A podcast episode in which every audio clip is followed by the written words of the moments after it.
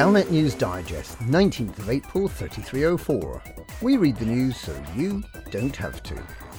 In this week's news, Wendy the Spy and the Eagle's Eye.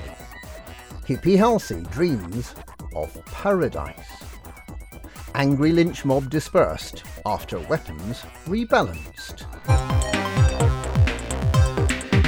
Wendy the Spy and the Eagle's Eye.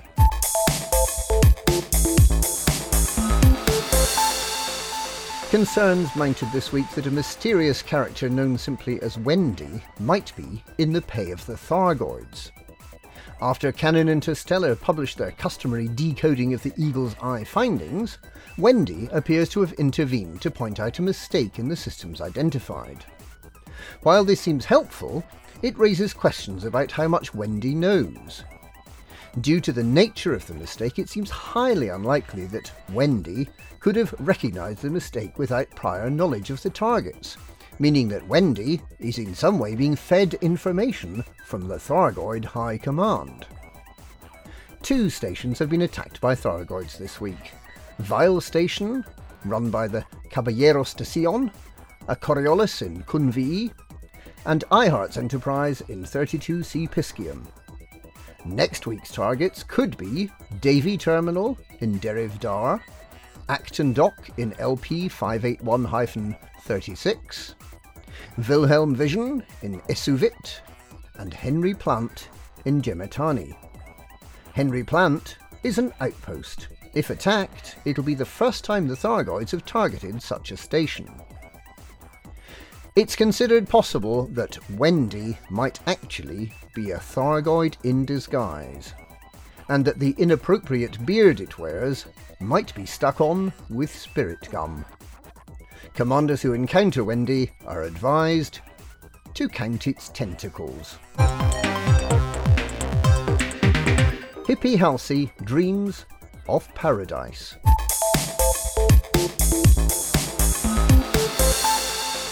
An article by Chukwuna Grant has been published this week, describing the odd history of President turned peacenik Jasmina Halsey. Hawkish Halsey, who organised the wholesale bombing of the Onionhead fields of Kappa Fornacis, experienced a near death experience when the Narwhal class presidential transport Starship 1 blew up in hyperspace on the 26th of May 3301. Her damaged escape pod wasn't recovered until February the following year, and when she was revived from an induced coma, she made outlandish claims to have encountered superintelligent beings and to have glimpsed paradise. Her federal political career in ruins following such potty meanderings, Halsey soon after defected to the Alliance, the natural home for independent thinkers. And thus was the sworn enemy of Onionhead given shelter by the pumpkin smoking weirdos. Halsey continues to plan for the time when she can become one again with the alien beings she met in hyperspace and live with them in peace in paradise. But will it be a Guardian paradise or Thargoid? Angry lynch mob dispersed after weapons rebalanced.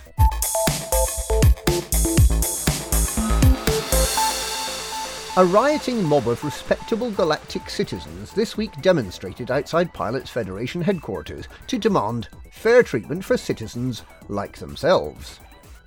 In a week when many stations were attacked using Thargoid sensors, these rioting Luddites claimed that the current political mechanisms make it far too easy for a few murdering criminals to destabilise a system, and far too hard for honest citizens to maintain order and that the existing transactional basis for comparing works of good against the works of evil is heavily biased in favour of the devil.